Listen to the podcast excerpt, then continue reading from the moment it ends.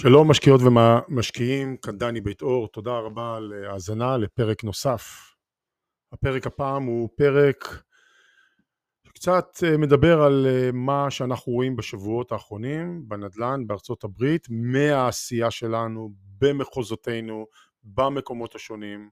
זה לא פרק שמתעסק על הכלכלה בצורה רחבה, למרות שאני נוגע בהרבה דברים שקשורים לכלכלה באופן כללי, אלא ממש ככה לתת טעם מהשטח, מהיומיום, מהעשייה שלנו בכל מה שקשור להתעסקות עם נדל"ן, השקעה, ניסיונות לרכישה ואפילו כמה דוגמאות של דברים שראינו בתקופה האחרונה.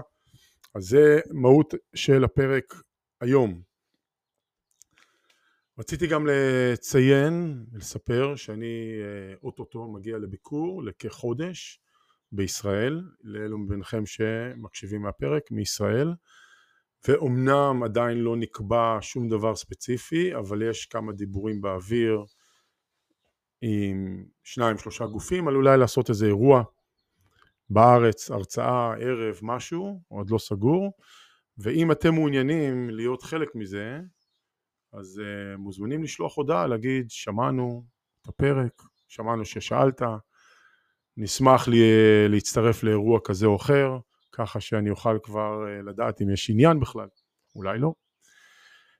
גם אם אתם מעוניינים אה, לנצל את ההזדמנות שאני בארץ ולקבוע זמן לפגישה אחד על אחד, אני כל ביקור שאני עושה בארץ אני עושה לפחות יום או יומיים מרוכזים של פגישות, אבל אם אתם לא נמצאים על הרשימת תפוצה שלנו, אין לי דרך להגיע אליכם, אתם לא תדעו מזה, ולכן אני ממליץ גם כן לשלוח הודעה או להיכנס לרשימת תפוצה. על מנת שתוכלו לדעת מתי ימי פגישות האלו מתקיימים, היה ואתם מעוניינים.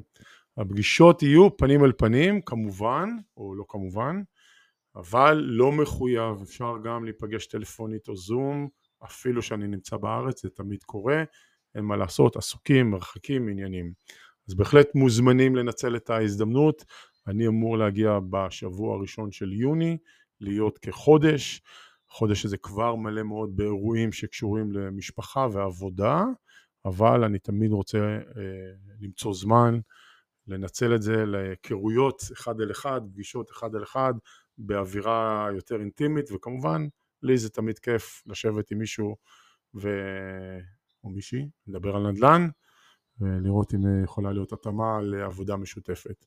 מוזמנים להעביר, לשלוח הודעה אלינו, האימייל הוא meet את simplydoit.net, meet, M-E-E-T, את simplydoit.net, כמובן פייסבוק גם עובד, אז אפשר גם לשלוח דרך פייסבוק, בין אם זה מעוניינים לזמוע, לקבוע זמן לפגישה, ובין אם זה מעוניינים להצטרף לאירוע, או שניהם. תודה על ההאזנה, תודה על ההקשבה, תודה על הפידבקים שאני מקבל לא מעט, המון המון תודה על הפידבקים, זה כיף גדול. לדעת שמקשיבים ונהנים ומיישמים, אני מקווה, וכמישהו שמפיק תוכן זה תמיד הדרך היחידה שלי לדעת שזה באמת, אה, יש לזה ערך, זה כשמישהו לוקח את הזמן, שולח איזו הודעה, אפילו קטנה, מאוד מעריך את זה. תודה למי שכן טורח ואומר, מקווה להתראות בארץ בצורה כזו או אחרת, בינתיים, קצת באיחור חג שבועות שמח, להתראות.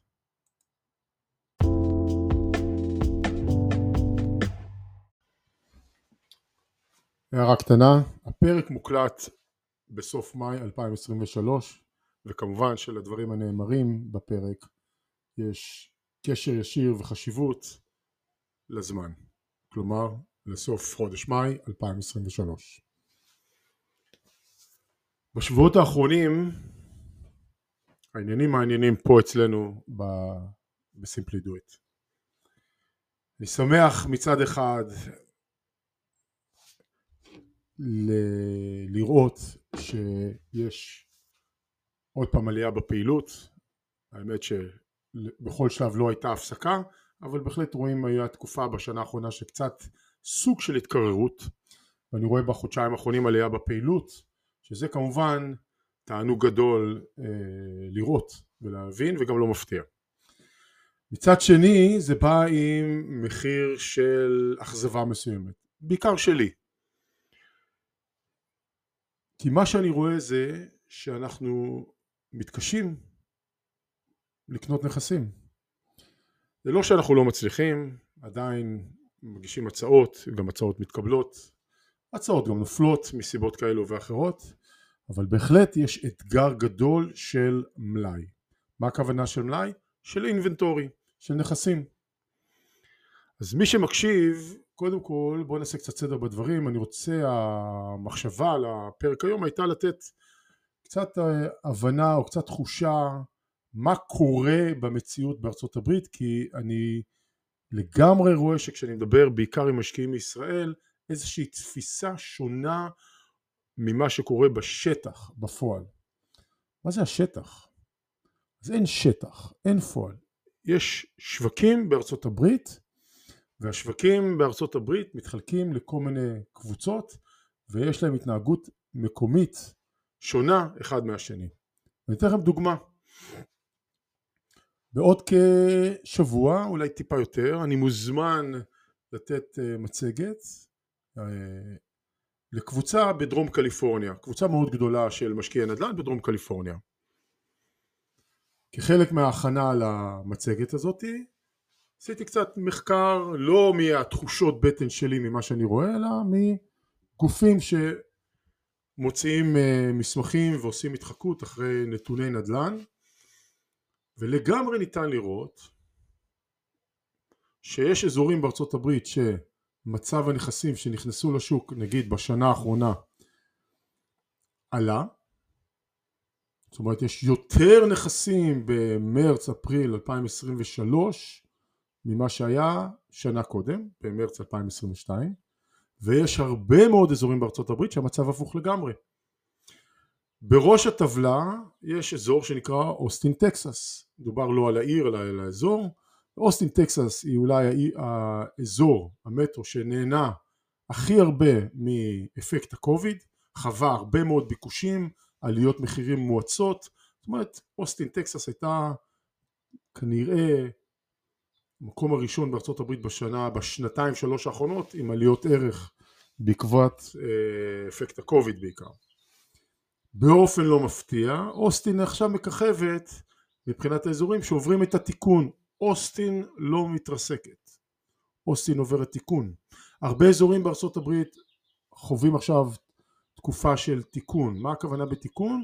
הם טיפה נרגעים, הם טיפה מצטננים, בתים עומדים קצת יותר זמן בשוק, וכמובן שאנחנו אומרים על התקררות, יותר זמן בשוק, זה שונה מאזור לאזור, כל אזור יש לו את ההתנהגות שלו ובאופן מאוד לא מפתיע, האזורים שחוו את הכי הרבה עליות חווים עכשיו את התיקון בצורה הכי בולטת ואני אומר עוד פעם, הכוונה בתיקון היא לא התרסקות, היא לא לאו דווקא ירידות מחירים אלא איזשהו חזרה לנורמליזציה. מה זה נורמליזציה?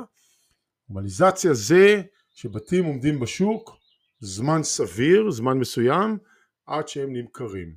בתור אחד שפועל בארצות הברית כבר 20 שנה ובהרבה מקומות, כשהשווקי הנדל"ן או התנהגות הנדל"ן או התנהגות הפיננסית כלכלית של האוכלוסייה אינה בקיצון, אוקיי? קיצון זה תקופות לפני המשבר של 2008, תוך כדי המשבר של 2008 זה הקיצון השני, לפ... אה, אה, בשנים של בוא נגיד בין המשבר של 2008 עד כמה שנים אה, לפני שהתחיל אה, תקופת הקוביד, בתים יצאו לשוק, עמדו בשוק שבועיים, יצאו, יצאו למכירה הכוונה, שלושה, חודש, חודש וחצי, ואז נמכרו, חודשיים, ואז נמכרו.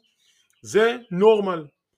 בתקופות מואצות, כמו הייתי אומר בטח 2018, 19, 20, 21, 22, 23, תכף נדבר על 22, 23, היה בהחלט אה, אה, אה, שלוש ארבע שנים, גם לא באופן מלא, היו לנו פה כמה הפרעות כמו תחילת הקוביד, לא קוביד אלא תחילת הקוביד, שבה הבתים יצאו לשוק ביום שישי, הוצאו למכירה, עלו ל-MLS, וכבר עד הסוף של הסוף שבוע כבר היו תחת חוזה מכירה, ובטח גם מספר הצעות.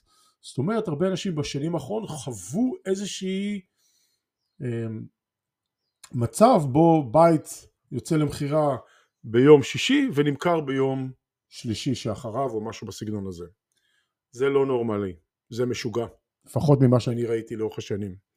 נורמלי זה בית שיוצא, מחכה קצת, רואה אנשים, מקבל הצעות, משא ומתן, ואז אה, נמכר אחרי תקופה מסוימת. זה נכון שעדיין יש בתים בארצות הברית, זה נכון שעדיין יש אה, אה, בתים בארצות הברית שלא נמכרים מיד, זה תמיד קיים, וזה יש לזה הרבה סיבות, כמו אולי לא מתומחר נכון, אולי הבית לא במצב מספיק טוב, אולי הבית במצב בסדר, אבל צריך הרבה השקעה אחרי, אחרי הרכישה לעדכן אותו, לרענן אותו אה, וכדומה. זאת אומרת יש כל מיני סיבות למה בתים בכל זאת עומדים זמן מה גם בתקופות המשוגעות נקרא לזה, תקופות שהזמני, זמני תקופת הבחירה הם קצרים.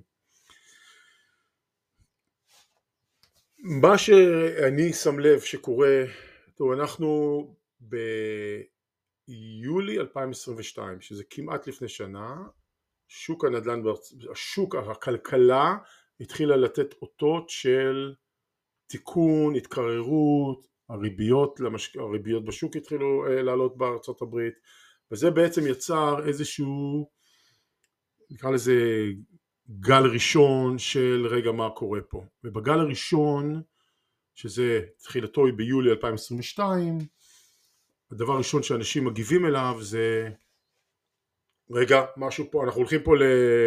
הולכים פה למשבר. זה הייתה התגובה הראשונה זה היה השיח זה היה המחשבות של הרבה מאוד אנשים לא מגובה בשום דבר אה, ספציפי אה, בהכרח וזה גרם להמון אנשים להמתין ולחכות ולראות מה לעשות. תקופת אי ודאות זה תקופה שאנשים בדרך כלל יושבים בצד ומחכים לראות לאן הרוח נושבת. הגיוני או לא הגיוני זה סיפור אחר, אבל זה בהחלט התנהגות והתנהגות של צרכנים והתנהגות המונים.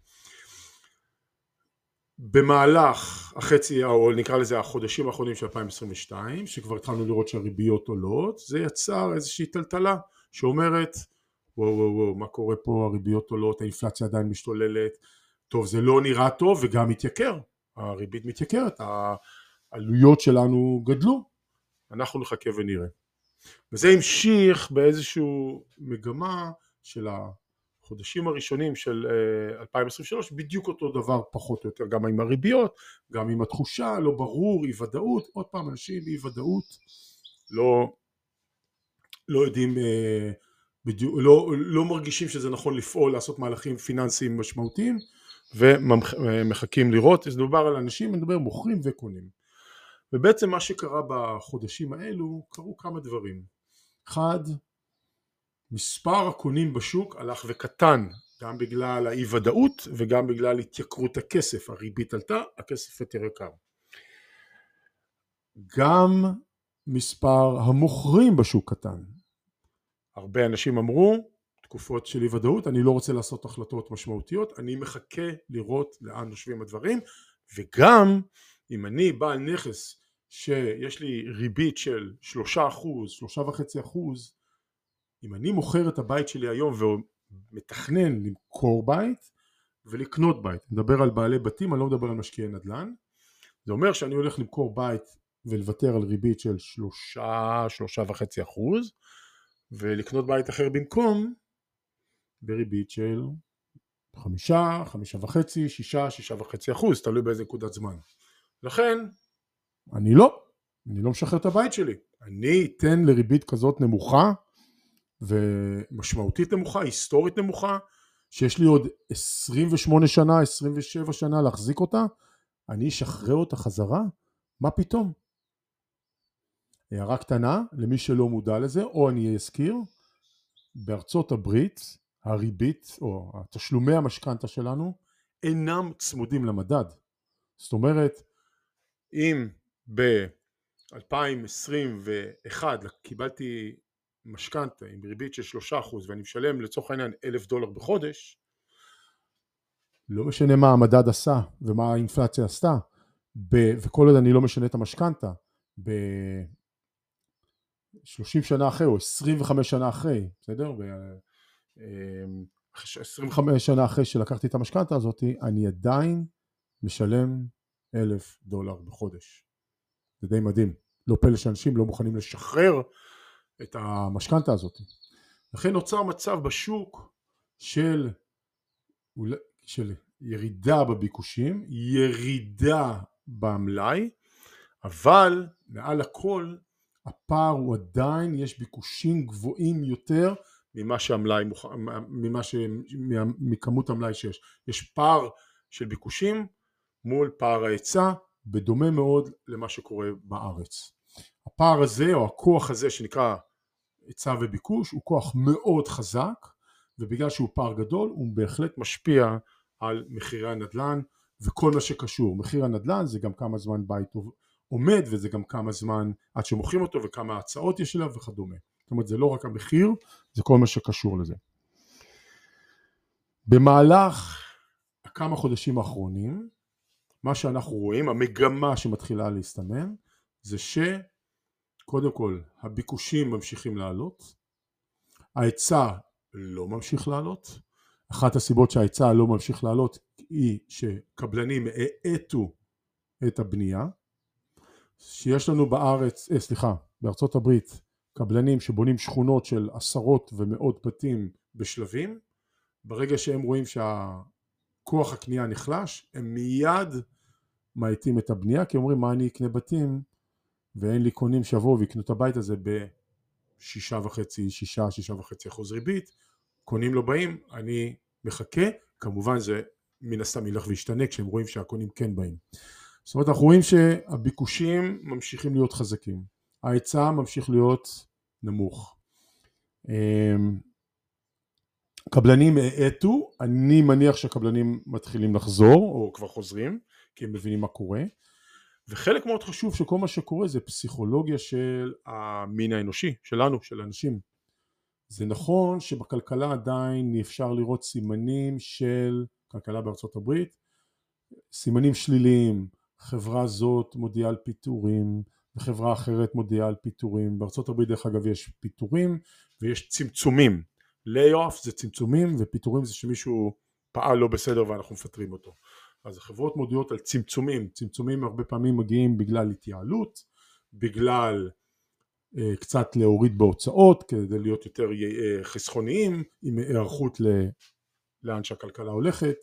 אמ, אולי זה כי בשנים האחרונות היה קצת טירוף של אה, לשכור אנשים ובעצם אין ממש הצדקה אז מצמצמים גם כן מסוג של התייעלות אחד הדברים שאני מנסה לראות, שאני רואה את הכותרות הזועקות האלו על צמצומים, הוא להבין יותר טוב את המספרים שעומדים מאחוריהם.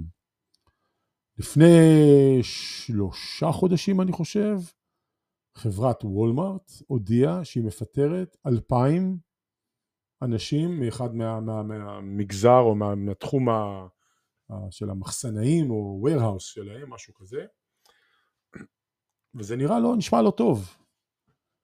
אבל למי שבאמת אה, מבין קצת את ה, מה, מה עומד מאחורי המספרים, וולמארט זה, אני חושב, המעסיק הפרטי הכי גדול בארצות הברית, או השני הכי גדול בארצות הברית. עם סדר גודל של מיליון 200, מיליון 300, אפילו מיליון פלוס עובדים. מיליון פלוס עובדים. חברה שיש לה נגיד מיליון עובדים, ועכשיו היא מתייעלת או מצמצמת אלפיים. זה מספר כל כך קטן שזה פשוט אה, בזמנים שהכלכלה לא מתעסקת בדברים כאלו, לא הייתה הכתבה הזאת בכלל מעניינת אף אחד. היום זה נשמע טוב. יש לזה הדליין, וולמרט מצמצמת. זה לא המקרה היחידי שאני רואה שחברות מודיעות על אה, צמצומים והכתבה או הכותרת עושה הדים כי זה נשמע אדום ו- ו- ולא נעים אבל אם מסתכלים על זה רואים חמישה אחוז מהכוח אדם אפילו עשרה אחוז מהכוח אדם זה לא מעט. ובטח שמי שנמצא הוא אחד מה, מה, מהאנשים האלו שהמספרים האלו מדברים עליהם זה מאה אחוז זה מאוד מאוד לא נעים. אנחנו מדברים עכשיו על הכלכלה, מה קורה בארצות הברית, מה קורה בכלכלה, אנחנו לא עכשיו מדברים על איך לסייע למישהו שאיבד את מקום עבודתו, זה לא הפודקאסט הזה. לכן חשוב קצת לקרוא לעומק ולהבין יותר טוב מה המספרים האלה עובדים ולא להיבהל מכל כותרת כאילו זה ישר אנחנו הולכים לקטסטרופה. דרך אגב, אני לא יודע אם אנחנו הולכים לקטסטרופה או לא, או לירידות או לתיקון או להאטה או לא. אני יכול לנסות לקרוא את המפה כמו שאני רואה אותה ולפי זה לקבל את ההחלטות. והדבר השני שאני יכול לנסות, לנסות לתרגם או להסביר את מה שאני רואה מתוך עשייה, מתוך התבוננות, מתוך אה, בדיקה באופן אישי ולנסות להסביר את זה לאחרים כדי שתוכלו גם כן להבין כי לפעמים, בעיקר למי שנמצא בישראל, מה שרואים משם לא רואים מכאן ולהפך, אז כדאי לנסות אה, לעשות בזה קצת סדר. מה אנחנו רואים בפועל? א', הרבה מאוד פעילות של משקיעים שמנסים לקנות ולא מצליחים, מצליחים, אבל זה לא פשוט, כי אנחנו מפסידים. מפסידים למתחרים. מי זה המתחרים שלנו? בעיקר הומונרס, אנשים שרוצים את הבית שלהם. מה המשמעות היא? שאנשים מבינים ומסתגלים והסתגלו למציאות החדשה. המציאות החדשה היא רמת הריבית הנוכחית של 6, 6.5, אפילו 7 אחוז ריבית. לפני שנה או לפני שמונה חודשים זה נראה עצום ואדיר וגבוה ומטורף כי השווינו את זה לכמה חודשים אחורה. היום אם אנחנו משווים את זה מה קורה במאי-יוני 2023 לינואר-פברואר 2023 השינוי הוא קטן ואנשים מבינים שזה העידן החדש, זה המציאות החדשה ואיתה צריך לפעול והכסף יקר ואולי גם מבינים שסביר להניח שזה לא הריבית שהם יישארו איתה בשלושים שנה הבאות או עשרים שנה הבאות ובטח תהיה הזדמנות איפשהו בכמה שנים הקרובות לעשות refinance ולהוריד את הריבית. אולי הם מבינים את זה אני מקווה שכן. אני מאמין שזה נכון. מתי בדיוק? כמובן שאני לא יודע.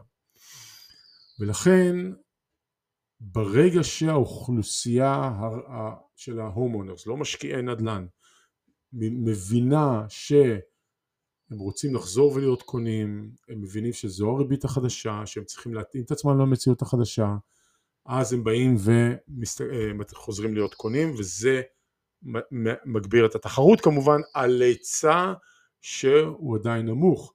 זה שיש לנו הרבה חוזרים קונים זה לא אומר שיש לנו באותה מידה חוזרים המוכרים.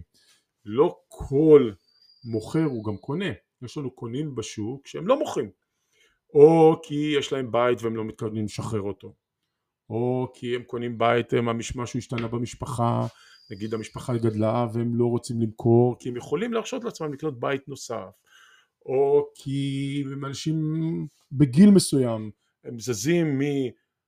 עוברים מהמצב הנוכחי שלהם, גרים עם ההורים, גרים בשכירות, ורוצים להתקדם לבית שלהם, אז זאת אומרת יש לנו כניסה של קונים ולא בהכרח עוד כניסה של מוכרים, כמובן שתמיד יש גם כניסה של מוכרים חזרה לשוק. ובתוך כל זה שכולנו יש לנו פרמטרים, מהו בית מתאים לנו מבחינת הגודל, מיקום, מחיר, מספר החדרים וכדומה, כולנו עושים איזשהו, כל סוג שקונה עושה איזשהו סוג של פילטר, והרבה פעמים בפילטר שלנו ואיך שאנחנו מסתכלים בסימפלי דו את הנכסים, אנחנו מתחרים עם הרבה בעלי בתים, או אנשים שרוצים להיות בעלי בתים, וגם מפסידים, כי אנחנו מאוד מוכוונים למספר, לתזרים, עם הריבית הגבוהה שיש לנו היום, שגם, ככה זה ריבית, אה, תזרים די נמוך. והדבר השני, זה שאנחנו מסתכלים על אמ, אה סליחה ומולנו הבעל הנכס או הבן אדם שרוצה לגור שמה מסתכל על האם הבית הזה מתאים לו שכונה, בתי ספר, קרבה לעבודה, קרבה למשפחה וכדומה ויכול להיות שהוא מוכן לשלם עוד 5,000 או 10,000 דולר במחיר שזה אחוזים נוספים ב... או, או, או, או אלפים בודדים בכיס כדי לקנות את הבית והוא יודע שזה ישלם על זה ב... בהלוואה אבל הוא מוכן לעשות את זה כי הוא כבר גם מיואש. תראה דוגמה קטנה מהחיים שלי באופן אישי שאתמול הלכנו לראות בית שסוף כל סוף מתאים לנו מהרבה בחינות הוא לא מושלם אבל חשבנו שזה יכול להיות משהו שאולי רלוונטי עבורנו, בגלל המיקום שלו בעיקר, וגם מחיר, המחיר הראשוני גם מחיר סביר, סביר זה במרכאות, זה עדיין בית יקר. ואתמול הלכנו ל open house, זה היה open house, הגענו אפילו לא בהתחלה, הגענו בטח אה, שעה, שעתיים, שלוש אחרי שהיה open house. הבית היה מפוצץ באנשים, מפוצץ באנשים. אה, לפי דעתי בדיוק בחלון זמן שאנחנו היינו שם, בוא נגיד שהיינו שם כ-20 דקות, בחלון זמן הזה לפי דעתי היו מסביבנו ככה בטח עוד איזה 40 פלוס אנשים. כמובן שזה מה שאנחנו קוראים זה מייצג בטח 15-20 אה, קונים, אוקיי? לפעמים אה, זוג או שלישייה זה קבוצה אחת, אבל זה בעצם מהווה כוח קנייה אחד כי זה סוכן והזוג שמתעניין. אה, וגם יש בודדים שבאו, אנשים באו לבד. אז בטח היו שם רק בחלון הזמן הזה, זה מראה לכם דוגמה של הנה אה, במציאות של ריביות גבוהות, זה מה שאנחנו רואים בשטח. עכשיו אני לא לוקח את זה כאיזושהי אינדיקציה, כי זה גם אזור מאוד מבוקש, גם אזור עם כמה שהוא מבוקש, אה, הזדמנויות בו מועטות מאוד. אה, זה היום הראשון שהבית עושים את ה open house. אז יש פה המון כאילו פרמטרים, יכול להיות שאם היום נלך ל open house נוסף או, או מחר או בהמשך השבוע נלך לראות עוד פעם, כבר יהיה יותר שקט, אבל הסוכן אמר לנו שבין הרגע שהבית עלה לשוק כמה ימים קודם לכן עד ל open house עצמו כבר עברו בו 50 קבוצות זה נקרא. 50 קונים פוטנציאליים כבר עברו עוד לפני שהיה open house אז לקחו את הסוכן שלהם והלכו לראות. זאת אומרת גם אם יש פה איזשהו עיוות שוק מסוים, עדיין כמות האנשים שהלכה לראות את הבית הזה גדולה באופן חסר פרופורציה, כי אין היצע. זאת אומרת, האלטרנטיבה לבית הזה היא כמעט ואין אלטרנטיבות, זאת אומרת אין הרבה אפשרויות, ובטח לא בסדר גודל הזה של המחיר ובאזור הזה.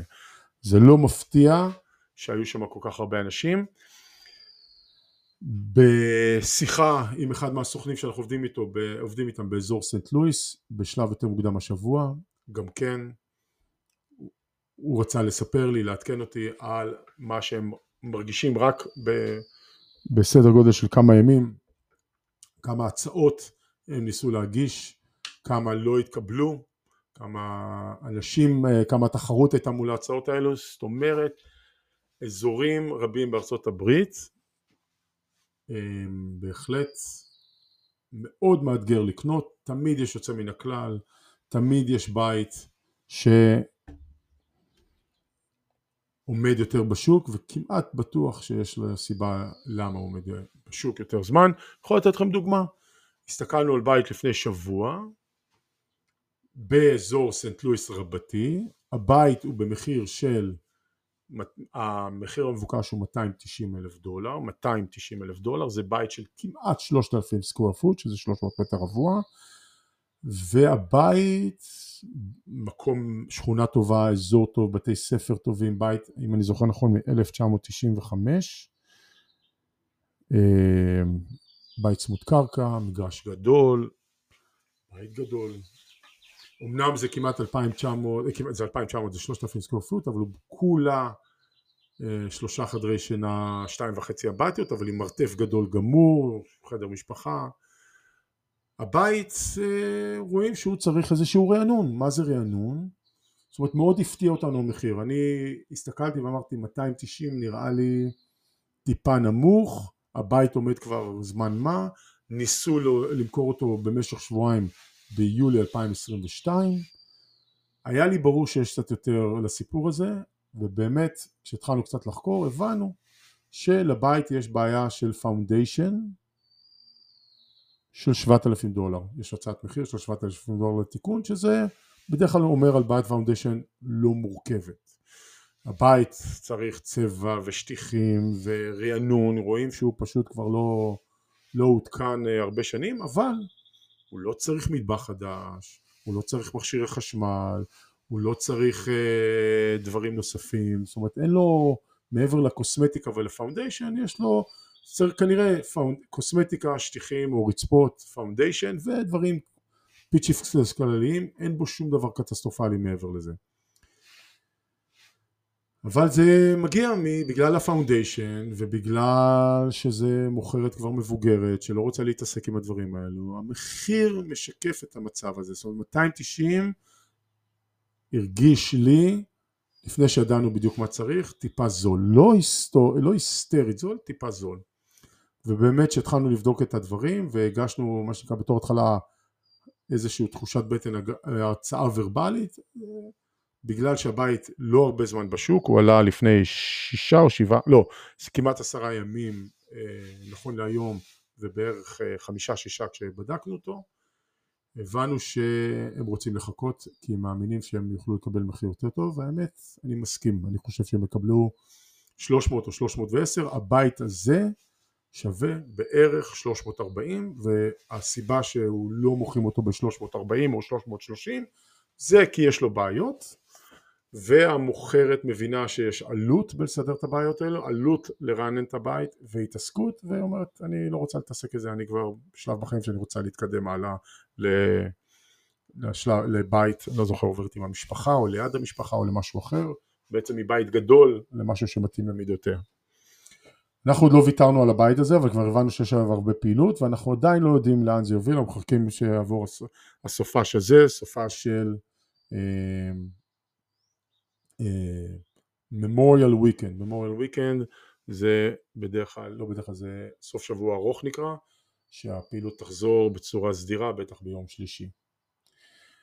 זהו ככה אה, רציתי קצת לשתף את מה שעבר השבוע, השבוע שבועיים האחרונים, איך הדברים נראים, איזה אתגרים יש, אה, איך המציאות של מי שמתעסק בנדל"ן נראית מקרוב ולא מרחוק ולא בתחושת בטן ולא מה שמעתי שאחרים אמרו אלא באמת מהעשייה, מהניסיונות, מהכוונות, מהפסילה של נכסים לא רלוונטיים, מהמציאת הזדמנויות מעניינות זה השבוע, שבועיים שלנו בעסקי הנדל"ן.